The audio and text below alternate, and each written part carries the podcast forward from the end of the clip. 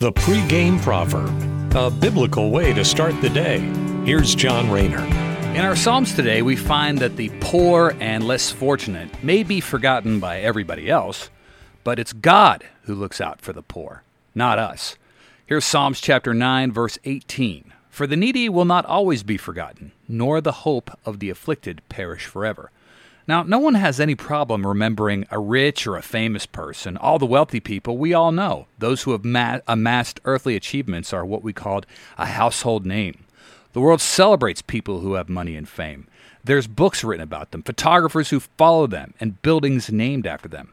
But no one can tell you the name of a poor person that's just trying to make ends meet out there. The lower classes are seemingly forgotten because humanity really doesn't care about them, unfortunately.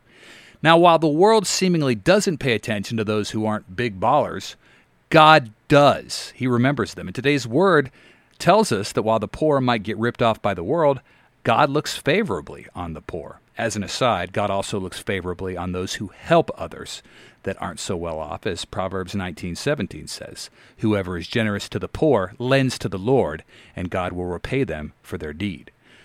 God also sent Jesus into this into the world, and Jesus was basically a poor man by human standards. He was born in a feeding trough that animals ate from. That's what a manger was called back then. There was no major pomp and circumstance or big parades for the creator of the universe when he entered time in the form of a human being. Now, surely, God could have made a bigger entrance, could have made Jesus bigger than Herod, but the entire testimony of Jesus should give us an idea of what the triune Godhead thinks about worldly wealth and fame. None of that matters in the grand scheme of things and through the scope of eternity, because in the end, God will elevate the humble and the lowly and bring down the proud. And as today's Psalms point out, those who are poor, that don't get the justice and compassion from the world they live in, most certainly will find it through the Lord. Thanks for listening. Have a great day and God bless.